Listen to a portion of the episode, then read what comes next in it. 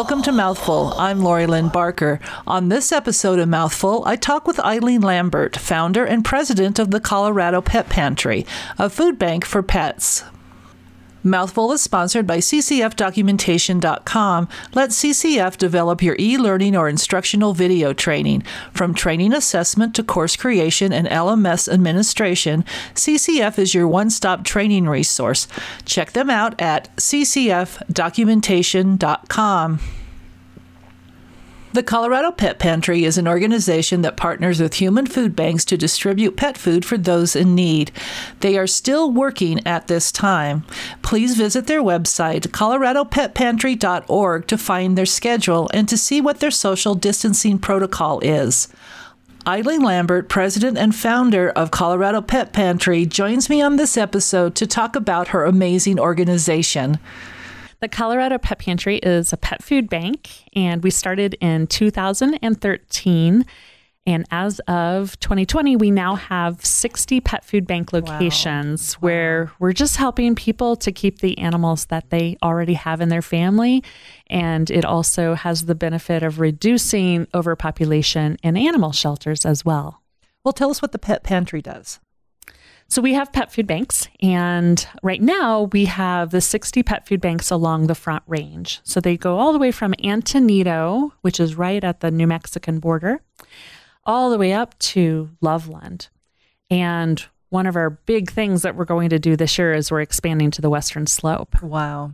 That's been it's been a long time in the making. Uh, it's been a process because we had to figure out how to get the food and resources over the mountains. But we've actually um, had some breakthroughs on that. And so now it is imminent that we're going to expand to the Western Slope, starting probably with Grand Junction and Cortez, and then blossoming from there. So we have pet food banks, but then we also run a program called the Animal Welfare Share Program. And that's where we work with about 90 organizations. Most of them are animal rescues. And then we have some veterans associations or veterans groups and domestic violence um, groups that are um, advocacy groups. Basically, any group that's working with either animals or people who have animals that are struggling to feed them, we'll invite them to join the share program and it really is a share program because a lot of these organizations, especially animal rescues, have supplies that they don't need, but then there are supplies that they do need. So we just have this area within our warehouse, which is in Englewood, Colorado, where um, these different organizations can drop off things that they don't need and pick up the pet accessories and pet food that they do need, either for their foster animals or if it's you know a veterans organization for the veterans uh, who might have animals, that kind of thing. That program has been a huge, huge hit. Um, so between those two programs, we're really getting out a lot of food. And you just started with one pet pantry, right? It was in Denver. We started in 2013, and really didn't know exactly what this was all going to become. It all sort of morphed over time. And uh, we started with one location just to see how it went, to be sure there was need. And we saw there was a lot of need. And, um, and there was a lot of uh, pet food or human food banks that would call us and say, hey, we want you to come and distribute pet food here and to the point that we actually had to start a waiting list you know to figure out you know when which ones made the most sense for us to to distribute pet food mm-hmm. um, and then we just grew over time now you know after we've had seven years to really uh, you know figure out our systems we've actually created two different ways of doing pet food banks. One is open to the public pet food banks. That's where we go to each location once a month and we distribute pet food almost always from the parking lot. And, uh, and we just get the food out to the families that need it. So we have 20 of those, but then we have 40 locations that we call mini pet food bed banks. And, and that's M I N I, mini. and those are ones where we actually partner with groups such as Meals on Wheels, Mercy Housing, Aurora Housing Authority, some of the rural uh, human food banks that are just too small. It doesn't make sense for us to go and set up once a month mm-hmm. because they may only have 100 clients mm-hmm. you know in a whole month um, so in those cases for the mini pet food banks we actually work with an organizer at the partner uh, agency and just get them the food that they need and then they distribute it because they already have a way of distributing it mm-hmm. and it doesn't necessarily make sense for us to come and set up and do our whole shebang mm-hmm. and so now we actually figure out what type of pet food bank needs to be in each location depending on a you know a few different parameters and that's really what's helped us to expand so greatly is there's so many pet lovers right. in the state of Colorado, and there's and there's yes, and it's just there's so many different uh, organizations and people that want to help to do this that we're just trying to collaborate with anyone we can collaborate with. Mm-hmm. Well, I love the fact that you've uh, kind of collaborated with Meals on Wheels because it's been shown that a lot of these people who are getting the meals are giving their meals to the dogs or their animals. And it's really nice to hear that you've you've partnered with them so the animals are also being fed. That's definitely true. And that's why we chose to partner with human food banks in the first place. Mm-hmm. Because when a human food bank staff thinks about it, they they know that if they're not offering pet food or if they're not offering enough pet food to the families that come through the doors, some of that food is going to be going to the pets, which mm-hmm. isn't good for the pet. It's not good for the family. Mm-hmm. And it's definitely not good for the human food bank either, because that's not what their mission is in the first place. Why did you start the Colorado Pet Pantry? About nine years ago, I was volunteering at a local animal shelter, the Dumb Friends League.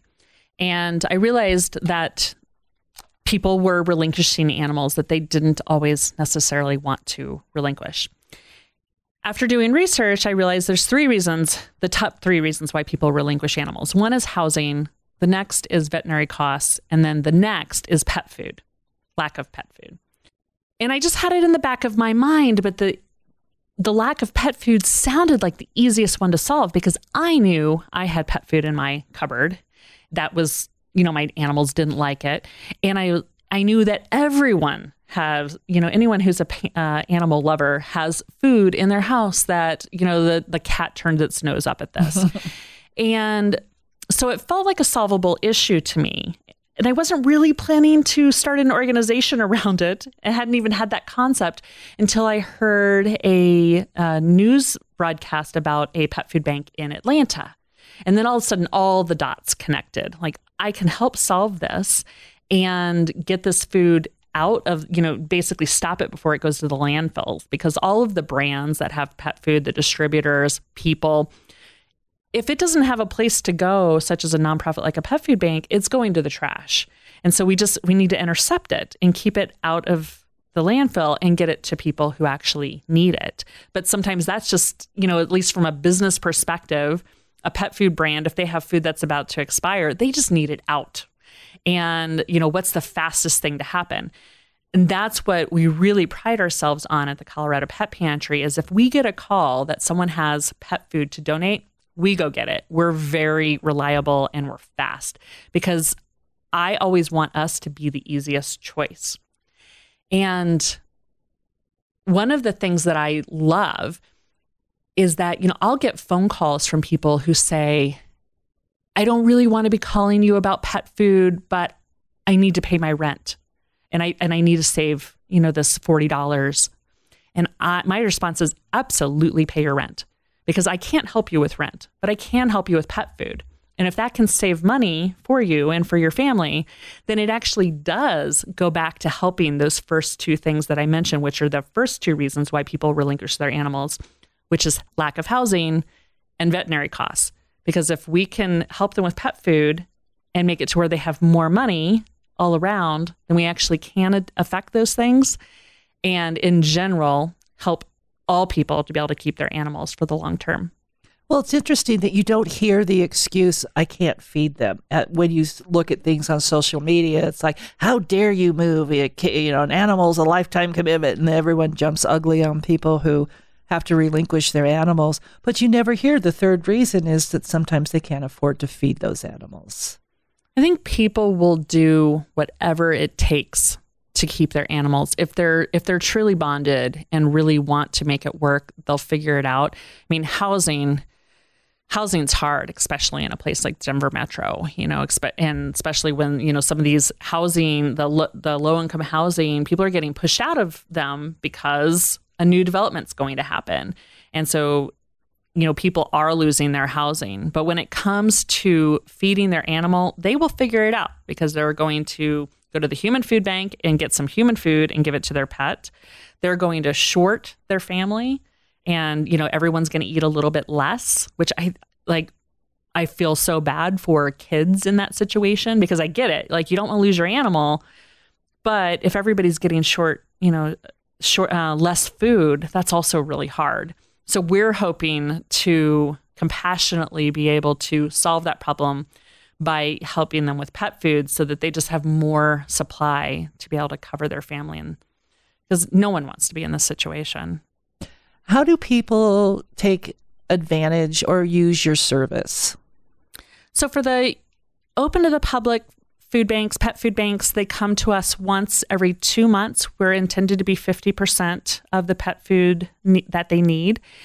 And uh, they just, it's really easy. They just come, register, they bring their um, ID, and we try to get them in and out as fast as possible. Granted, some of our loca- locations are really popular, so sometimes there's a line with the many pet food banks that then that's just in the hands of whoever the coordinator is at the partner agency. So for the housing authorities the uh, the representative will get the food that is needed for everyone in the um, housing complex and they'll distribute it themselves. And so that that one works really well for people who have disabilities or homebound if people are interested in partnering with you on the animal welfare share program, how do they do that? Do they contact you? How do they get a hold of you?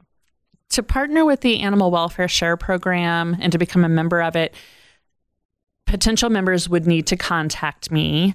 And on our website, if you go under the About Us section, there is a page about the animal welfare share program that will show all of the requirements and we we do have several requirements because we do want to make sure that we're getting pet food and supplies to the best of the best organizations out there. And we want to make sure that everyone's been vetted. Do you have any research or any statistics about how the pet pantry has helped in people not uh, giving up their animals? What we know is that the animal shelters all support us and they all believe that we are helping to assist people to feed their animals. A lot of times, if people are going to relinquish an animal, by the time they've actually brought the animal into a shelter, it's really hard to get them to turn around and take that animal back home because they've already broken that tie in their minds and they've already told the kids and mm-hmm. they've already gotten there. But if someone calls into an animal shelter and says, Hey, we're having a hard time feeding this pet, do you have any resources? The animal shelters will all recommend that they um, talk to us. And so our goal is to get to the people who need us before they get to the point of breaking that bond with their animal. The animal shelters um, 100% in Colorado have been supportive of the Colorado Pet Pantry. They all have our flyers, they all give our information out. We're in constant communication with them. And they I know they believe that we are helping them to have more space in their shelter for animals that are truly homeless and that don't already have a family that really loves them and wants to keep them. Give out your website before we go on. Our website is www.coloradopetpantry.org. And that has a list of where you're going to be setting up. We have an events calendar on there, which is really useful. Uh, you can just go on and see when the next pet food bank is and hover over it and see if it's anywhere near you or not. Mm-hmm. We also have a list. Um, we have a an area of the website called um, Get Help, and if you go on there, there's a list of all of our pet food banks that include the open to the public ones and also the mini pet food bank ones because sometimes, you know, especially if you're in Saguache or Antonito, another rural part of Colorado, you may not even realize that the Colorado Pet Pantry is sending pet food down there. Uh, but we are. And so it's, you know, and then all of a sudden people realize, oh, then, you know, I should go check it out and see what supplies they have. Yeah, it's amazing that you're just not in the Denver metro area anymore. I follow you on Facebook. And last time I got a post, and this was a while ago, you were in Pueblo. Mm-hmm. So that's very, very in, nice to see. But you also have the Emergency Pet Food Assistance Program. What is that? So, the Emergency Pet Food Assistance Program is for people who realize they need pet food, but the next pet food bank that's in their area is not for another week, another two weeks, another three weeks. And of course, they can't, you know, go that long before getting food. And uh, sometimes it's just a client maybe missed the pet food bank, you know, due to a doctor's appointment. So there, um, anybody is able to contact us and put in a request for the emergency pet, pet food assistance. The catch is you can only do it once. So I always ask people to do it wisely. Uh, but the idea is that you we're able to get you pet food, and uh, we usually are able to work to facilitate that within about 24 hours. And but the idea is that after that, we have to get you on a schedule of coming to one of our p- monthly locations. So it's um, it's a one-off, but it really helps to help people who are you know in between. And you just don't do dogs. I think a lot of people hear Colorado Pet Pantry and all you do is dogs. You also do other animals. You do cats. Do you do any pocket pets or We're you know, like limited- chinchillas and stuff Yeah. like that? We're limited to dogs and cats um, simply because it just starts to feel overwhelming past that. Yeah, I just, bet. you know, like our warehouse space and you know how much of each type of food to bring to each food bank. Uh, the way we get our food to the food banks is um, in our volunteers' cars, and so we've just found that we need to limit it to dogs and cats just so that we don't so, so that we can actually do a couple things well rather than trying to be all things to all people. What about people who have animals with special needs? Like, you know, some people don't feed their dogs grain, or uh, some dogs eat only salmon, you know, or do you help accommodate that? We get a, re- a variety of food that is donated to us, and pretty much everything that you just named, we can do just with people walking into a pet food bank and saying, I can't have chicken or I can't have grain. That within our selection of pet food, it's diverse enough that we can meet those needs. Now, if someone has a prescription from their vet for special food for their animal, we actually do have prescription food as well. We don't bring it unless we know someone needs it. So, in that situation, we ask that someone either calls or emails us before the pet food bank that they want to go to. And then we can look and see if we have that prescription. We'll ask them for a copy of that prescription. And then we will, if we have it, we will bring it to that pet food bank that they plan to go to. So we try hard to meet the needs. On the other hand, we also will not cater every single brand for a client because that would be impossible to do. You know, first of all, with there's a big difference between being allergic to chicken and then only wanting a certain kind of brand for the animal. yeah, we just would never be able to keep up. And I get it. I mean, I know that I want to feed my animals a certain type of food, but with our resources, you know, you know, many volunteers helping to pack everything that goes to the pet food bank and then bring it, there's just no way for us to to have a certain selection for every person. That makes total sense. If people want to contact you, how do they get a hold of you? My email address is Eileen, which is E I L E E N, at coloradopetpantry.org. And the phone number is 720 441 3111. If people want to help, how do they help? And there's a long list. So start let's say let's start with volunteers. Well, we always need volunteers. We need volunteers to help us in our warehouse, uh, which is in Englewood, Colorado. We're going to need volunteers in Grand Junction and in Cortez. We need volunteers at all of our pet food banks. Uh, we definitely could use more volunteers in Southern Colorado. Alamosa would be amazing. We, we have a food bank in Alamosa, but we need more people. Um, there are pet food banks all throughout the Front Range, and there's almost always a slot open at those pet food banks, especially if you look a couple months forward. That's all on our website under volunteers, and there's a button that says volunteer at a pet food bank or an event. We also need people to donate, of course.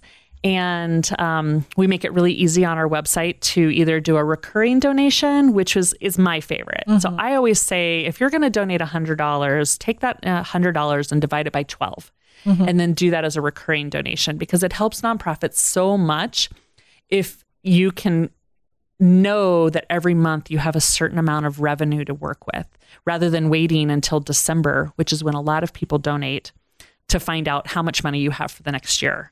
Can people donate food? How do they go about donating dog food or cat food? So we have donation bins in about 90 stores across the Front Range, and a lot of them are boutique pet food stores or veterinarians or groomers. And so you can take that food or those treats or the toys in your cupboard that the dog just isn't using or the cat's not using and just uh, package them up and bring them to any of those locations, which are listed on our website under the button that says give, and drop them off. And there's a bin there. You don't have to have bought it at that store, you just mm-hmm. drop it there and then you know shop and see if you can find something else that'll work for your animal. And um, so we get quite a bit of food that comes through those locations. And another thing that people do which helps us so much is they organize uh, pet food drives within their work or maybe within you know a group that they're a participant in um, some fraternities and sororities, Girl Scouts, those or kinds of things. birthday party. Sure. Kids doing birthday parties mm-hmm. with collecting food for us. That's always a hit. That's Ooh, always wonderful. Women getting mm-hmm. together and drinking wine. Yes. so so anytime you know people do a pet, a pet, food drive for us then we'll work with them to figure out how to to get the food because usually it's more than we would want to go into one of the donation bins mm-hmm. so we'll work out meeting up with them so that we can offload it and and basically, between all of that, and we work with, you know, the area's pet food makers and pet food distributors. That's where our pet food comes, and then we just then get it out to the people who need it. Do you take opened items? We do take open items. We just ask people that that, that they seal it, and if it's not in its original bag, then we ask them to write down exactly what's in there because sometimes we'll end up with a bag and it's not marked at all. and I don't know if it's cat food or dog food. Mm-hmm. And even that we'll find a home for, but it's not totally ideal. we would like to know exactly what was what's inside because you know people do want to know what they're feeding their animals.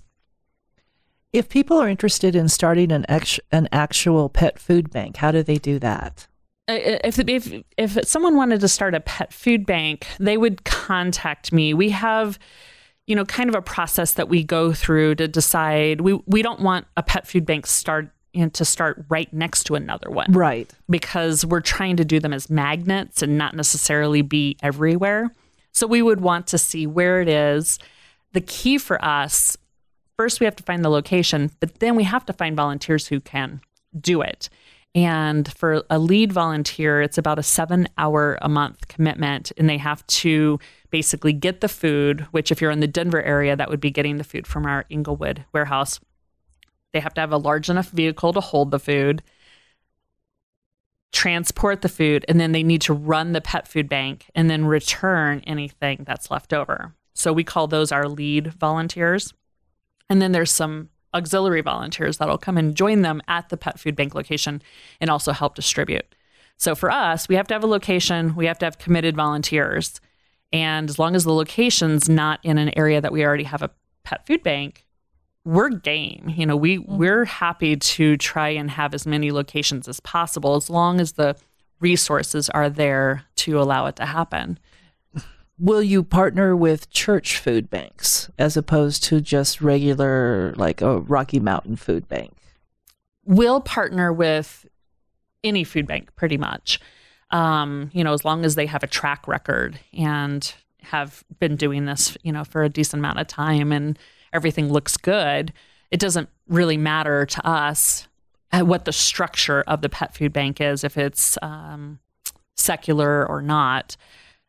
We're you know, in in all of the pet food banks that we work with, I mean human food banks that we work with, there it's a, a vast array. You know, some are run by the city or the municipality, and some are run by churches and to me, it, it, doesn't matter who's running it. So, our open to the public ones are all in partnership with human food banks, whereas the mini pet food banks, those are in partnership with a variety of types of organizations.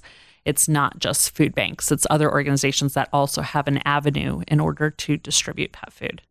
Well, give out your contact information one more time.